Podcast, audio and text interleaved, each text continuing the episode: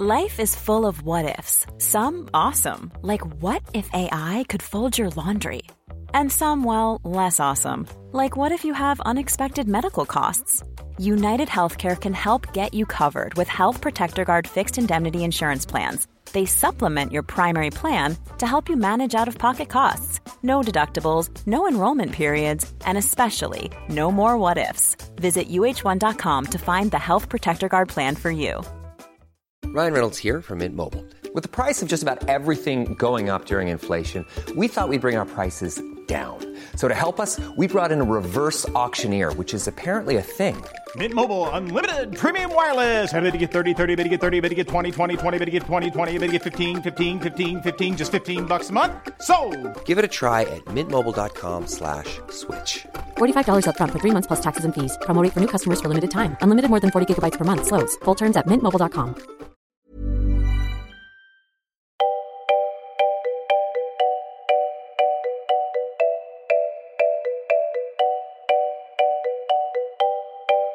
Det här är Mellan raderna med Gide och Öhman, en podcast om läsning.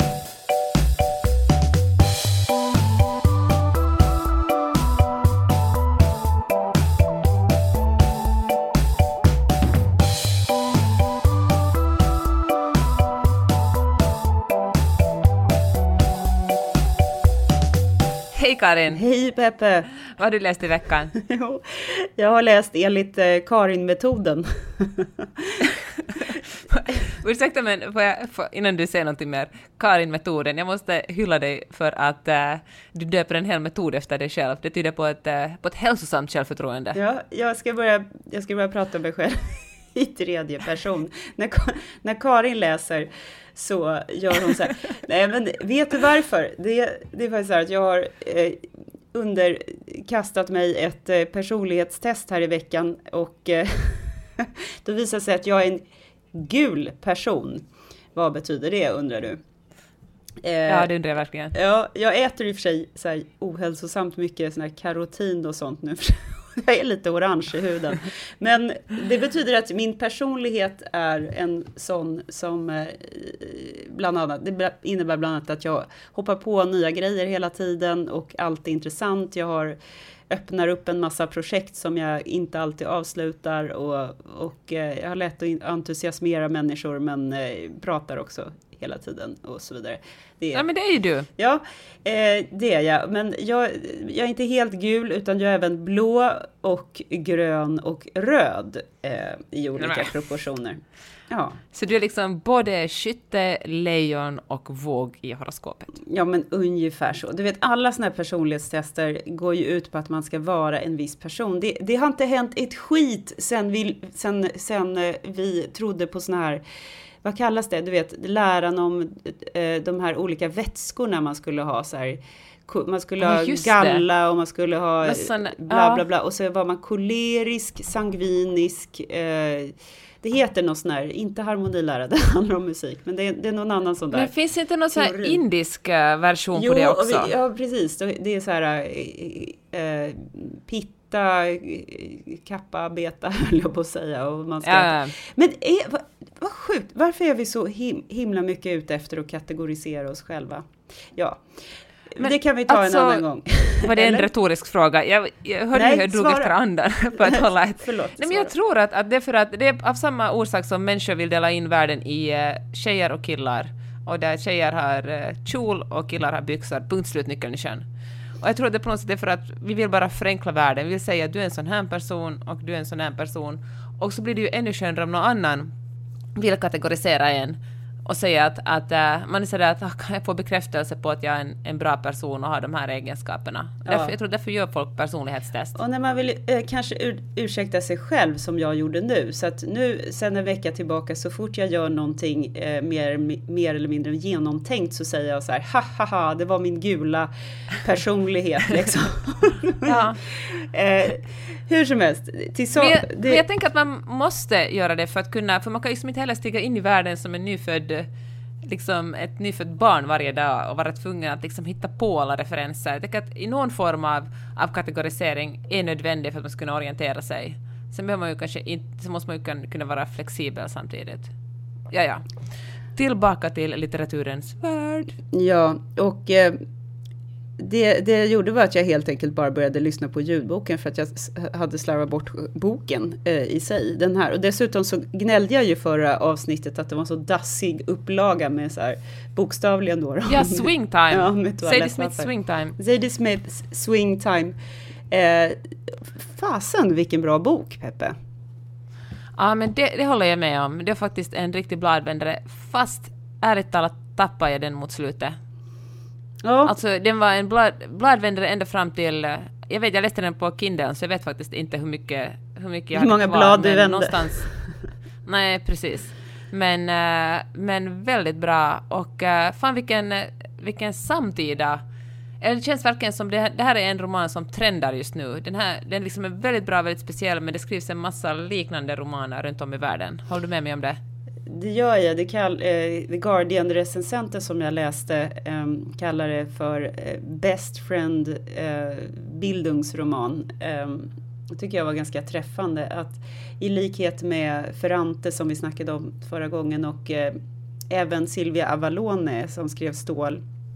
Bland annat. Ja, den var bra. Det var en av de första böcker vi läste här i podden. Ja, va? Herregud, vilken bra bok. Så om ni gillar Ferrante-sviten, om ni gillar Silvia Avalone, så kommer ni verkligen gilla Zadie Smith. Och även, som jag sa förra gången, om ni gillade On Beauty. Därför att den här är skriven med större stringens än, tycker jag, White Teeth. För den här NW har jag inte läst.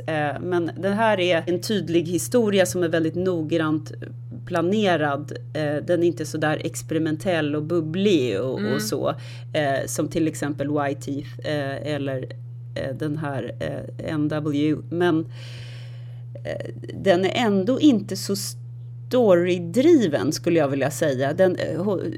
Lite typiskt Zadie Smith att hon försjunker så till den grad i karaktärsbeskrivningarna i de här romanfigurerna att man tappar lite driv.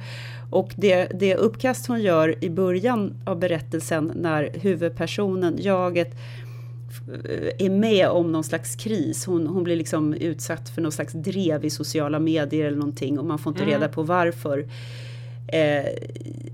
Det är inte tillräckligt spännande, förstår du? Så jag förstår att om du är inne i ett mode där du är lite sugen på sån här lite, vad ska man säga, intrigdriven litteratur, ja.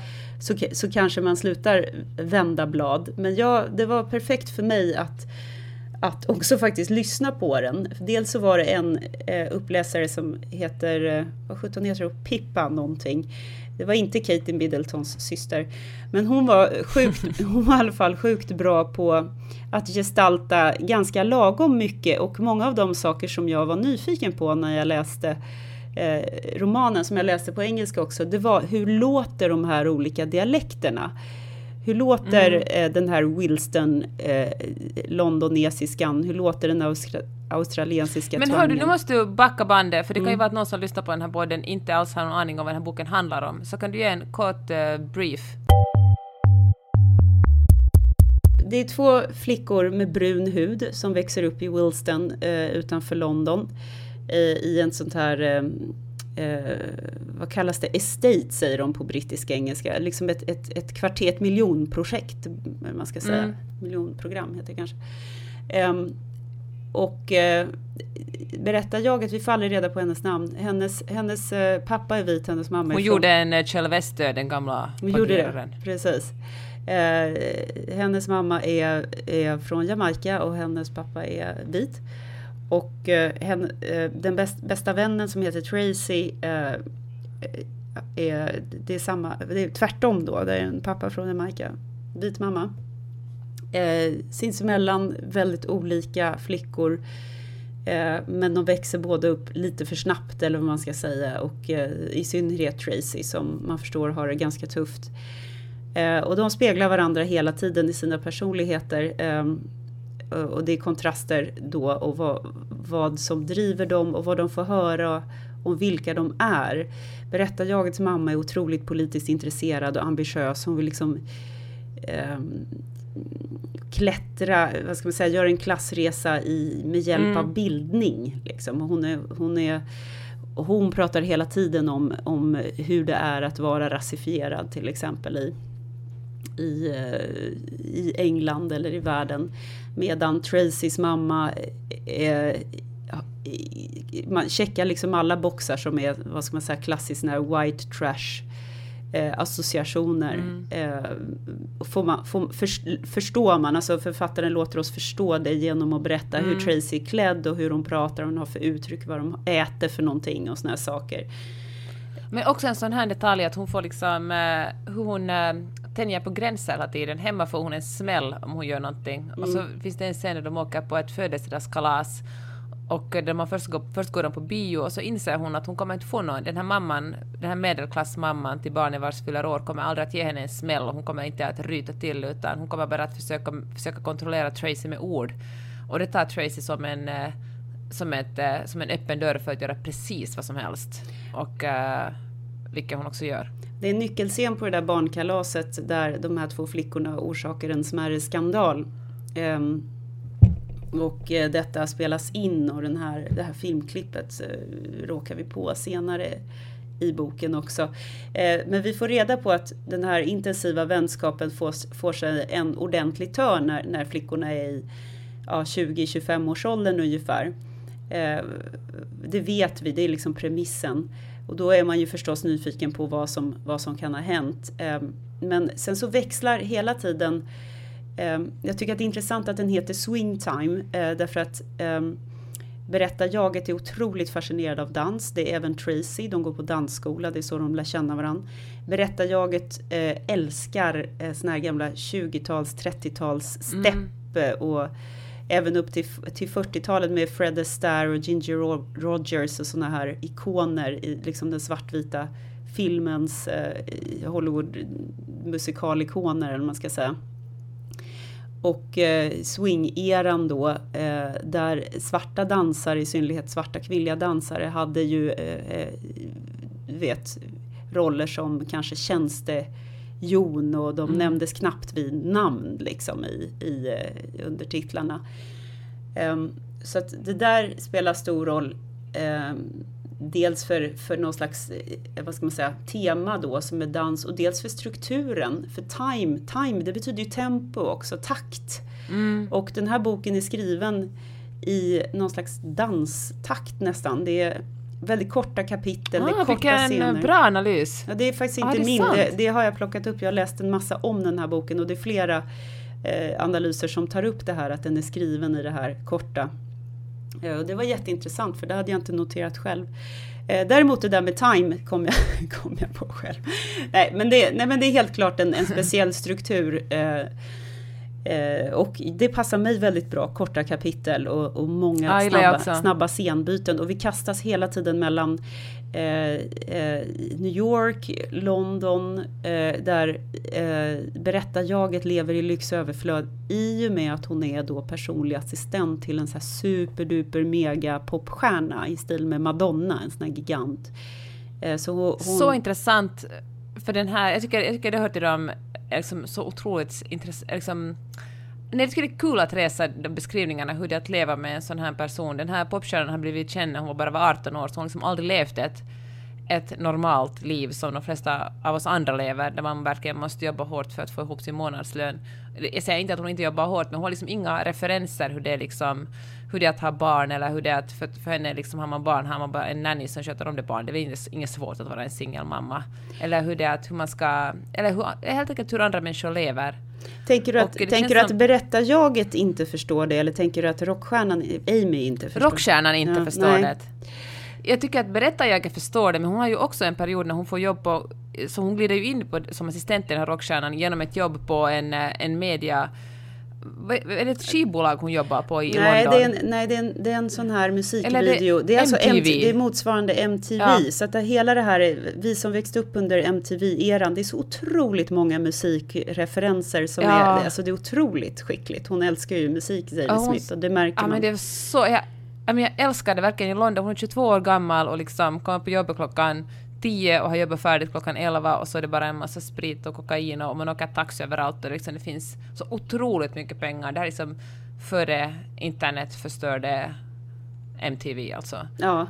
Ja, en jätterolig beskrivning av 90-talets London. Och därifrån så räkmackar hon in sig då som assistent till den här Amy. Men det som är så intressant med att leva i sus och dus, men som assistent, är att man är ändå någons tjänare. Det är som att berättarjaget aldrig gör den där riktiga klassresan. Det är som att hon aldrig riktigt hittar hem. Hon är inte hemma i jetsetvärlden. Hon är inte hemma liksom i hooden. Och hon är inte hemma i New York. Och hennes hudfärg är föremål för liksom olika analyser då. Hon är vit ibland, hon är beige ibland, brun ibland. Ja. Det är liksom så otroligt mycket. Och det här med hudfärgen är ett centralt tema som Smith återkommer till hela tiden. När berättarjaget ser någon som hon träffar någon sådär, så beskriver hon alltid deras hudton. Hur brun är den? Det här känner jag igen från Smith tidigare, alltså hennes tidigare böcker. Och det är intressant. Men alltså det fick mig att tänka på The Hate U Give som vi läste tidigare i höstas, som handlar om en ung svart tjej som växer upp utanför New York, utanför Manhattan, och som som hon liksom, som är svart i sin egna, en sorts svart hemma hos sig och en annan sort i skolan, den vita skolan hon går i. Hon liksom får en personlighetsförändring på basen av hur hennes hudfärg uppfattas och vilken identitet hon har i just det sammanhanget. Mm. Alltså att både tonen på ens hud och hur man bär sitt hår är väldigt, väldigt centralt i Smiths författarskap. Och jag tycker, det där känner vi också igen ifrån den här, vad heter hon? Americana. Ja, Ngozi Adichie. Det är alltid du som måste säga hennes namn. Det är bara Americana. Och sen passar jag över bollen.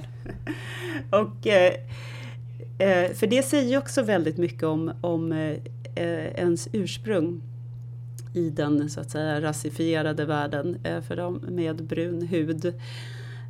Så att det är massa sådana där symbolvärden i det hela och vad man använder för uttryck, och det är som sagt jäkligt kul att lyssna på den. Jag kan rekommendera faktiskt att lyssna åtminstone en del av den via någon slags ljudbok eller så, för att förstå de där olika skiftena, för att de åker också till Afrika. De åker till ett litet land med pytteliten ekonomi, så att den här Amy skulle i princip kunna köpa hela landets liksom BNP i sin egen rockstjärnerikedom. Att de är i Gambia, och det är väldigt ingående beskrivet hur det är i Västafrika, i just det här landet, i byn, hur man gör för att åka över den här floden till Senegal. Jag var faktiskt tvungen att googla upp liksom på Google Maps hur alla de här länderna i Västafrika, det är så många små länder, och hur de ligger och i förhållande till varandra, för att det är väldigt många sådana geografiska referenser. De åker till Kunta Kinte Island och där, som var ett sånt här centrum för slavhandeln och sådär.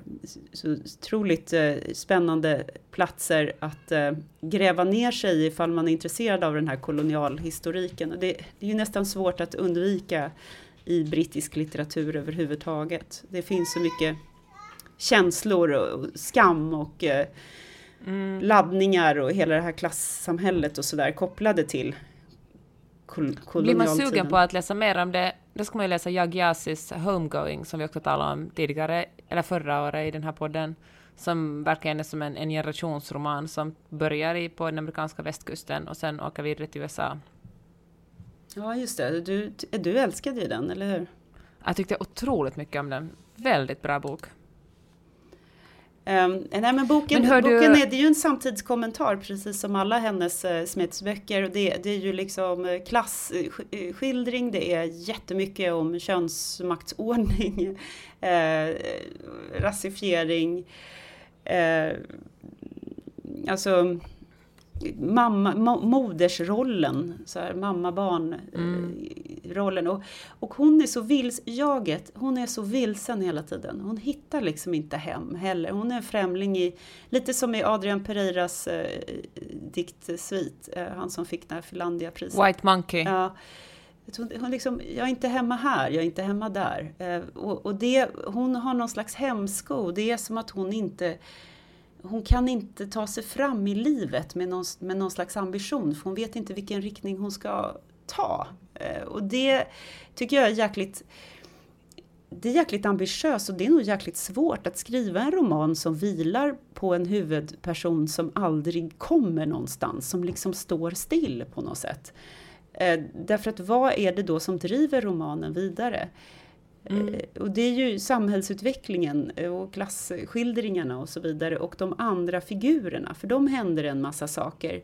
Amy Rockstar går från bondflicka i Australien till liksom mega internationell superstar med en lägenhet i varenda stad ungefär. Hennes mamma då berättar jaget. Hon går från någon slags fattig student till hon kommer in i vad heter det? Hon blir aktivist och så blir hon politiker. Sen blir hon någon slags upphöjd guvernör till slut. Hon gör en lyckad politisk karriär då och men gud vad intressant Karin, det tänkte jag inte heller på att det är faktiskt så att berättarjaget stampar på stället men alla andra personer omkring henne gör liksom resor, går vidare. Och det är jätteintressant att följa vad händer med Tracy. För hon är den som har den stora begåvningen. Det är väldigt likt faktiskt hur det är i Ferrante-böckerna med min fantastiska väninna.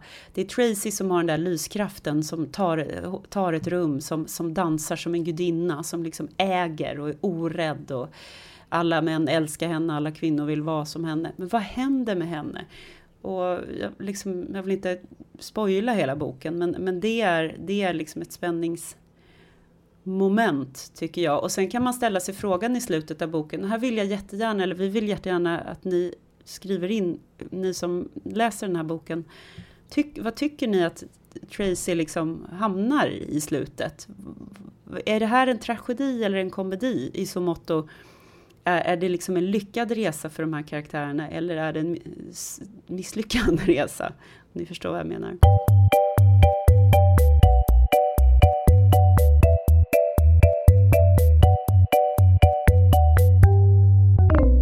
Jag fick ju åka med läkarmissionen ner till Etiopien i höstas.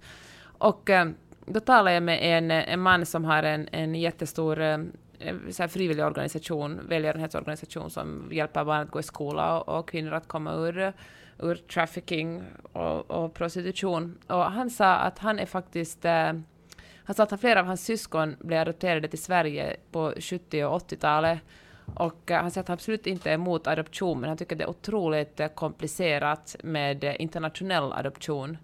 Att han sa att måste han välja sida så ska han säga att nej, att barn borde egentligen allra helst adopteras inom ett lands gränser. Och så berättar han om hur han har några syskon i Sverige som han har kontakt med idag. Han sa att ett av dem har klarat sig jättebra men flera andra av dem bara liksom är alldeles rotlösa, känner att de inte hör hemma någonstans.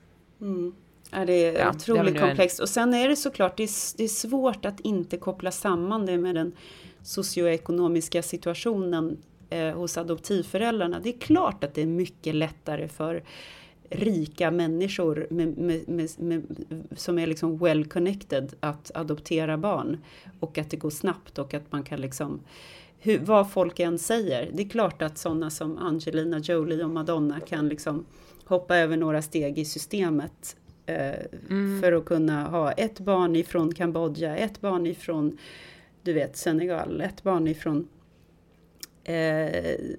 för att det är kanske jag som är fördomsfull men jag har svårt att tro att det inte är så. Och frågan är, då kan man ju undra så här, ja men vad fasen, det spelar väl ingen roll, de räddar ju ett räddat barn som får växa upp som älskad och omhuldad och väl omhändertagen är väl bättre än att personen får vara kvar på ett fattigt barnhem.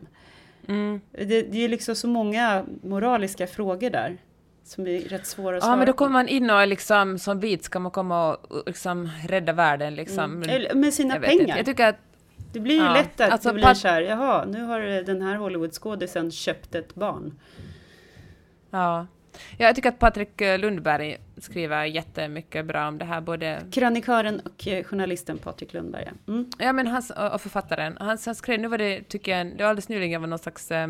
alltså, jag läste bara nyhetstext om barn som blev adopterade från Chile på 70-80-talet som visade sig vara mer eller mindre alltså, kidnappade. Där mammornas samtycke inte alls hade räknats. Och som hade kommit till Sverige alltså. Patrik Lundberg håller på att skriva på en ny roman, såg jag på Instagram. Det ska bli väldigt spännande att se vad det är. I'm Sandra, and I'm just the professional your small business was looking for. But you didn't hire me, because you didn't use LinkedIn Jobs. LinkedIn has professionals you can't find anywhere else, including those who aren't actively looking for a new job, but might be open to the perfect role, like me. In a given month, over 70% of LinkedIn users don't visit other leading job sites. So if you're not looking on LinkedIn, you'll miss out on great candidates, like Sandra. Start hiring professionals like a professional. Post your free job on linkedin.com/people today. Hey, it's Ryan Reynolds, and I'm here with Keith, co-star of my upcoming film, If, only in theaters May 17th. Do you want to tell people the big news? All right, I'll do it. Sign up now and you'll get unlimited for $15 a month and 6 months of Paramount Plus Essential Plan on us. MintMobile.com/switch. Upfront payment of $45 equivalent to $15 per month. Unlimited over 40 gigabytes per month. Face lower speeds. Videos at 480p. Active Mint customers by 531.24 get 6 months of Paramount Plus Essential Plan. Auto renews after 6 months. Offer ends May 31st, 2024. Separate Paramount Plus registration required. Terms and conditions apply if rated PG. Many of us have those stubborn pounds that seem impossible to lose, no matter how good we eat or how hard we work out. My solution is PlushCare.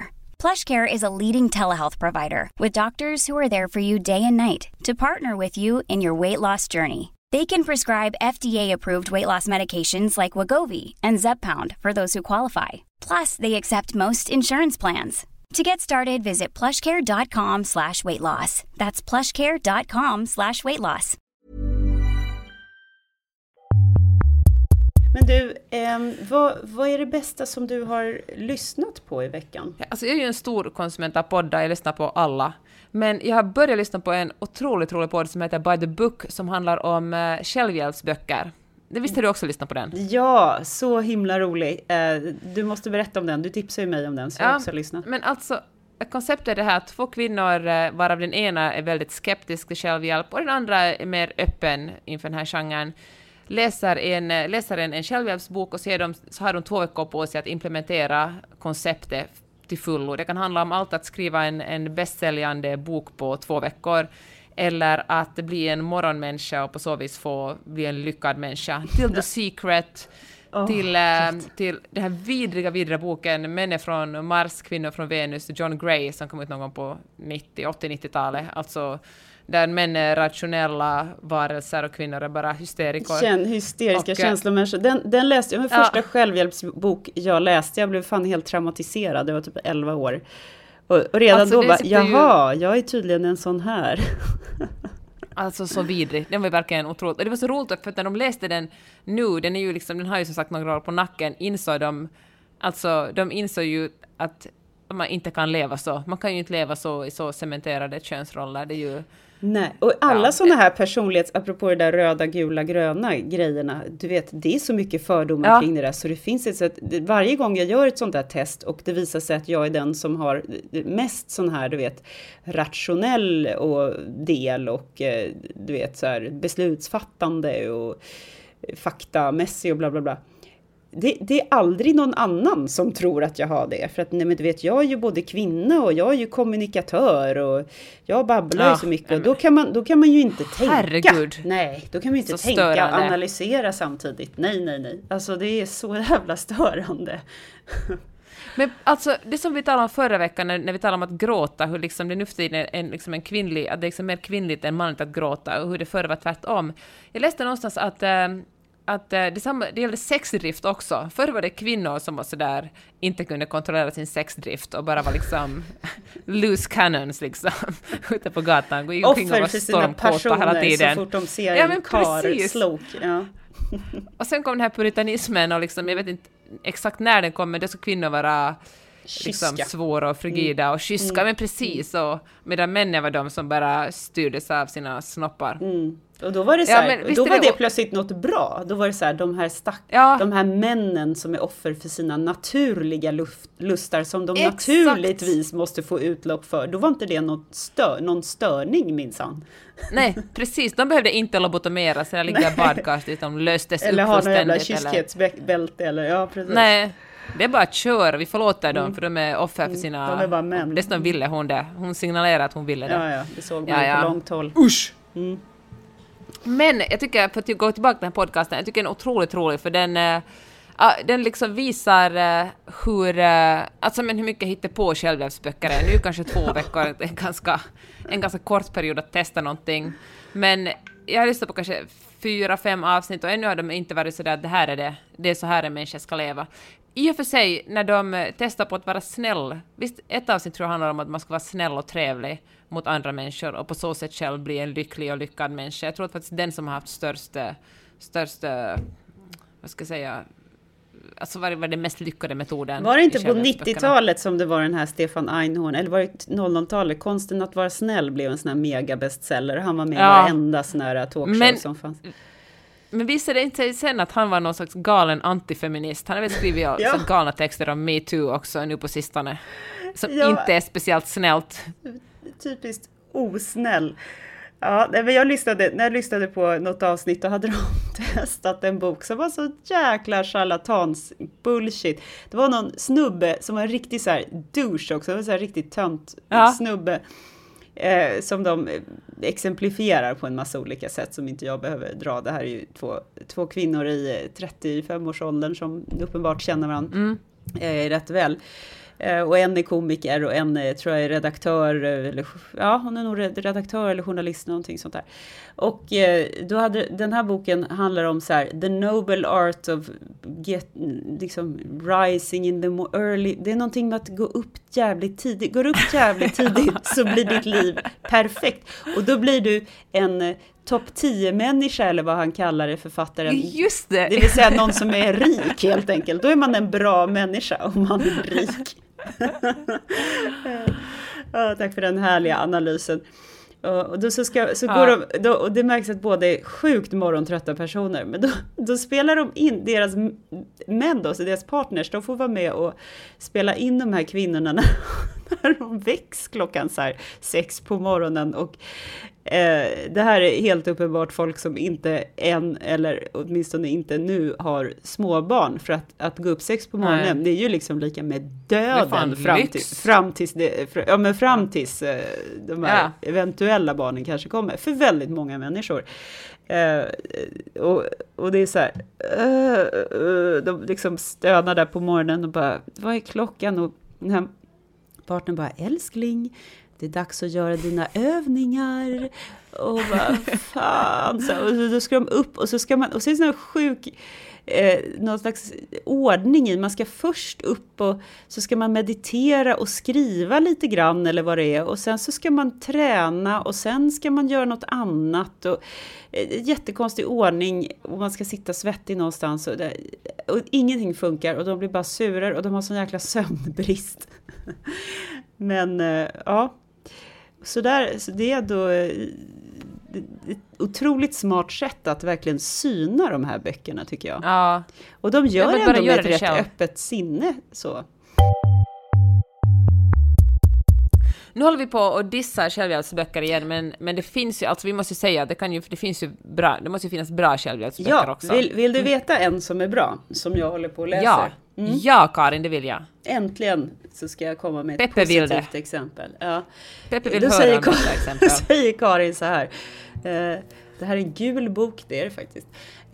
Nej, men den här fick jag av en legitimerad psykolog, varför jag genast tycker att det verkar mycket mer rekorderligt. Och den är utgiven på Natur och kultur, och de ger ju ut så mycket bra såna här fackböcker inom psykologi. Faktiskt. Ja, det gör de sedan väldigt många år.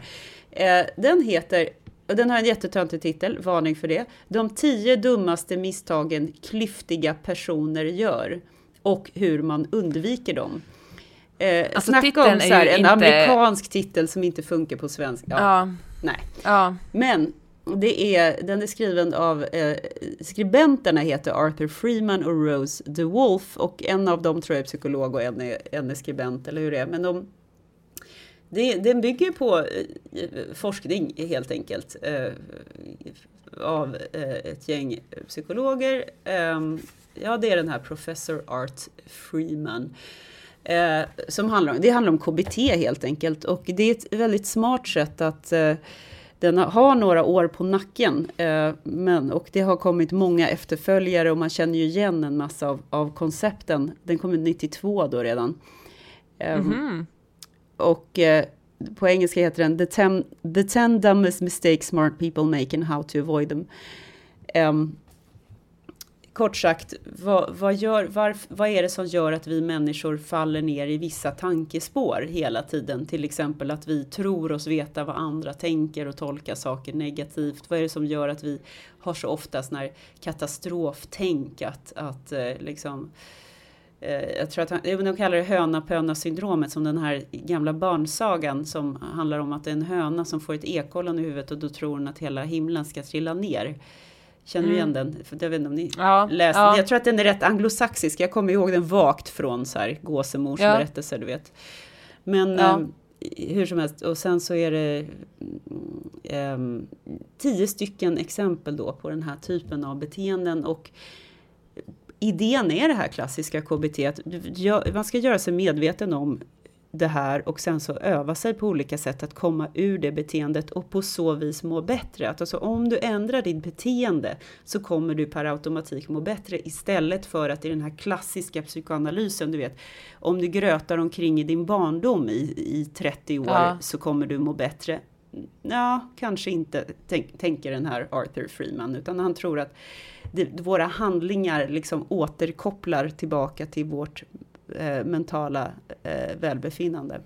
Jag kanske förenklar det här jättemycket. Nej, förlåt er som... Man får väl läsa boken när man vill gå in djupare. Ja, och det är något sån här som i många sån här självhjälpsböcker. Man gör en liten självskattning i någon sån här test i början. Så där brukar du ofta göra ditten eller datten. Och sen så har man, om man scorar väldigt högt på vissa grejer. Okej, men då ska du läsa misstag 3, 5 och 9. Och för mig stämde ju det hur bra som helst. Men kan du ge ett exempel på något som hjälpte dig? Det här med att ta det personligt. Att tro att en allmän kritik över, eller ett allmänt misslyckande som en grupp gör, förmodligen handlar om en själv och ens egna tillkortakommanden och såna här saker. Hur man liksom kan ta sig ur det tänket. Och välja sina strider och så vidare. För att... Och sen så är det ett till exempel att tro på sina kritiker. Vem det än är som säger någonting, så kan man liksom inte filtrera. Jaha, men det där är förmodligen... Ja, men där är jag. Ja. Ta till sig allt som alla säger utan att reflektera varifrån liksom det kommer. Ja. Och sen det här... lite så här, jag kan bli väldigt mycket så här drama queen. Jaha, nej men nu har det här hänt och då kommer förmodligen hela skiten gå åt helvete. Alltså, alla som känner mig vet att jag är sån och jag skäms ju över det.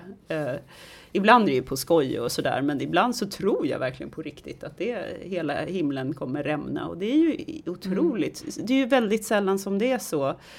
Ofta är det såna här känslor som kommer till när man vaknar på småtimmarna också. Och ligger och ältar en massa banaliteter liksom. Och sen så på morgonen så bara, jaha. Och sen är det här nionde misstaget har jag kryssat för här. Det kategoriska borde. Jag har inte läst det kapitlet än, men det här att du borde göra det här. Varför har jag inte gjort det här? Varför är jag inte en bättre ditten och datten? Och varför har jag inte... Och vid den här åldern borde jag ha så här. Säger vem? Ja, där är jag också. Verkligen. Så otroligt meningslöst att tänka så. Och jag tror att vår samtid gör ju sitt till i att vi blir utsatta för så otroligt många impulser. Liksom att du borde äta, ha de här jävla smoothies-maskinen hemma. Och så borde men också... ser liksom, man kollar på, man är inne snabbt på fejan, inne på Insta, läser på Twitter, och så sätter man ihop, man bara att herregud, jag borde också skriva en bästsäljande bok eller bo i en jättesnygg lägenhet. Och varför åkte inte vi iväg över vinterhalvåret med våra barn? Precis. Så jag kunde lägga upp härliga, eller så att våra barn också kunde se ut som de här barnen som dansar i vattenbrynet här. Och jag är säkert en dålig mamma som inte, du vet, bla, bla, bla. Och det där är ju också något som kan komma till, i alla fall mig, på småtimmarna. Liksom. Någon slags övertygelse om att jag helt enkelt har fallerat i livet på så många olika sätt. Som är så verklighetsfrämmande egentligen. Men det, så är det inte, Karin. Du är jättebra som du är. Tack. Men Karin, har du sett något bra på tv då? Nu har vi talat om att läsa och att lyssna. Ja, jag har börjat titta på den här Peaky Blinders på Netflix. Och det gjorde jag för att första scenen är en människa som rider in på en häst. Och, vet du vad? Det var exakt därför jag tänkte att jag borde börja kolla på den också. Jag såg så reklamen till den och då var det en person på en häst. Och jag tänkte, fan, borde kanske ge den chansen då. Ja, men lyssna, jag är ju ännu nördigare. Det var ju liksom Peder Fredriksson. Vilken trigger som, liksom. Peder Fredriksson la upp det på sitt Instagram, en bild på den här stubben som rider in på den här otroligt vackra hästen dessutom. Ja. Så här, fantastisk svart häst. Men den är ju sjukt deprimerande, för det är ju liksom... Spelar den huvudpersonen hästen alltså i den här serien? Nej, förlåt. Serien är lite deprimerande, den här första piloten jag lyssnade på, för det är så mycket kring det här. Du och jag har snackat om det fenomenet, det här att grotta sig i fattigdom och misär, du vet, som uppstår ibland i historiska romaner, och det här är ju en sån här... Det är Birmingham, det är något så här coal mining ställe i norra England tror jag, och det är, du vet, det är något så här 30-tal eller någonting, och för det är politiska strömningar och det är strejker och det är jävla misär liksom, och folk är jävliga mot varandra, och den här staden ägs av en familj, en maffia helt enkelt, en kriminell sammanslutning som heter Peaky Blinders. Som har funnits på riktigt tydligen. Men vad har du tittat på på serien? Men vet du måste säga, varför är den så bra? Nu sa du bara att den är jävligt deprimerande. Jag ville inte att du skulle syna mig på det där. Jag har bara sett ett avsnitt. Nej, men okej. Det som är en sak som är bra är ju huvudpersonen som är sån här, du vet, vissa skådespelare är så otroligt fascinerande. Man kan liksom inte sluta titta på dem för att de har någon slags... Ja. De har liksom någon slags... jag vet inte vad jag ska säga. Karisma eller solkraft. Det är någonting med utseendet hos... jag ska bara kolla vad han heter. Cillian Murphy. Kameran älskar ju hans ansikte. Och han rider och han ler typ aldrig. Han är alltid så här uttryckslös. Och så bara går han omkring och tittar med så här stora... Lite som Frodo. Han är så här ganska liten liksom. Du vet, som han sa, Frodo-killen. Om du tänker en deprimerad Frodo som har keps och röker sig. Sagan om ringen liksom. Nej, men det är någonting med hans stora ögon. Eller hur? Okej, inte jättebra pitchat, Karin. Men, tycker du att jag är bättre på att recensera böcker? Ja, du ska inte give up your podd job, om vi säger så, och bli tv-recensent. Vi ska inte starta en podd som handlar om serier. Nej, okej, förlåt. Nej, mellan serierna. Hör du, okej, jag ska försöka då. Okej, jag har sett på en tv-serie som heter The Good Place, som är en komedi, en filosofisk komedi som är otroligt rolig. Kirsten Bell spelar en huvudroll och Ted Danson en annan. Och det handlar om, det finns, när man dör kommer man antingen till The Good Place eller The Bad Place. Jaha, det där är filosofiska i filosofisk komedi. Det är någon slags existentiell frågeställning. Ja, men det är det. Okej. Och så är det... Men det har så smart humor. Alltså det tog mig, jag började kolla på den som en serie som man bara skulle kolla på, och plötsligt blev det min favoritserie. Den är, och så kommer de 4 personer som har dött, kommer till The Good Place, och de bara, men fan, är The Good Place, alltså paradiset, är det här allt liksom? Har vi verkligen kommit till rätt ställe? Det enda som serveras där är till exempel frozen yoghurt, som alla vet. Det är ju liksom jätteäckligt, det är det största lögnen. Det är ju som Män från Mars. Så stor lögn är det. Ja, exakt så. Vi ska prata en scen där en form av helvete är att hamna i ett rum utan fönster med bara en jättestor hög av The New Yorker som alla vet att man ändå aldrig kommer att läsa, utan de bara ligger där och ger en dåligt samvete över att man borde läsa dem. Gud vad roligt, för att när du började berätta om det där, då tänkte jag så här, vilken dröm! Alltså det är ju ett tecken på att jag är och förblir en ärkenörd. Alltså att vara instängd i ett rum med jättestor hög The New Yorker, det är ju fantastiskt. Det är ju som så här porr liksom. Okej, du kommer inte att fatta den här serien. Nej. Men ni andra kanske kommer att gilla den. Å andra sidan så vet ju vad för typ av seriemänniska jag är. Det har jag redan avslöjat. Och det finns faktiskt inte en enda häst med där än så länge. Och min enda referens är så här jättegammal serie. Och jag har inte ens sett Vikings, ska jag också bara meddela. Däremot är jag väldigt glad att Divorce har kommit med en säsong 2. För ja, den kollar jag faktiskt också på. Men du, apropå det här mellan serierna, mellan raderna och mellan poddarna och sådär, så vill jag också rekommendera Skäringer och Mannheimer-podden med Mia Skäringer och Anna Mannheimer. Och de senaste avsnitten har varit så förbannat roliga så att jag har liksom skrattat högt på tunnelbanan. Jag sitter mina gigantiska trådlösa Musse Pigg-hörlurar och ser ut som en galning. Och de myntade uttrycket i mellanrummen. De liksom gör sig lustiga över, vilket är väldigt tacksamt då, gör sig lustiga över alla de här också självhjälpsböcker och fantastiska Instagram-inspirationspoddarna, bloggarna och så vidare som... Du vet, jag går upp på morgonen och så äter jag lite nötter och sen åker jag till yogan och efter det så skriver jag lite grann. Och de liksom förklarar, nej men i mellanrummen då? Vadå? Nej, hur fan hittar du parkering? Och hur får du ut de här träningskläderna som alltid ligger och luktar så här surt i någon torktumlare? Och liksom, de här nötterna, vem har de hemma? Och du vet, jag älskar det, jag har tänkt jättemycket, det är ganska trösterikt att tänka på det här med mellanrummen. Det är ju där livet händer, det är ju inte i de här Insta-ögonblicken där barnen dansar lyckliga i vattenbrynet liksom, utan det är när... Nej. Man gick till stranden, barnen fick insektsbett och började bråka med varandra och sa att maten var äcklig i Thailand ungefär. Och sen så blir man sur på sin man för att han tyckte att det var för dyrt att man skulle hyra parasoll. Ja, men det är liksom det som är livet egentligen. Ja, det är verkligen det riktiga livet. Ja, det var ju också upplyftande, men med de orden tycker jag. Med de här glada orden tycker jag att vi avslutar veckans podd. Som vanligt lägger vi upp på både Insta och Facebook mellan raderna de böcker vi har läst. Jag försöker lägga upp bilder också på dem så det ska vara lätt för er att orientera er. Och om ni kommer ihåg att jag talar om en bok så är det bara att scrolla ner och hitta en bild på den så att ni vet vilka avsnitt ni vill lyssna om eller lyssna på.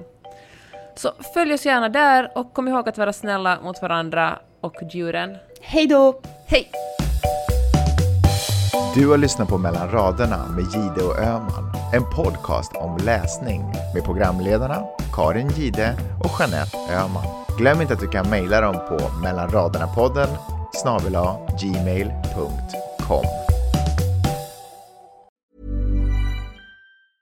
Hey, it's Paige DeSorbo from Giggly Squad. High quality fashion without the price tag. Say hello to Quince. I'm snagging high-end essentials like cozy cashmere sweaters, sleek leather jackets, fine jewelry, and so much more. With Quince being 50 to 80% less than similar brands.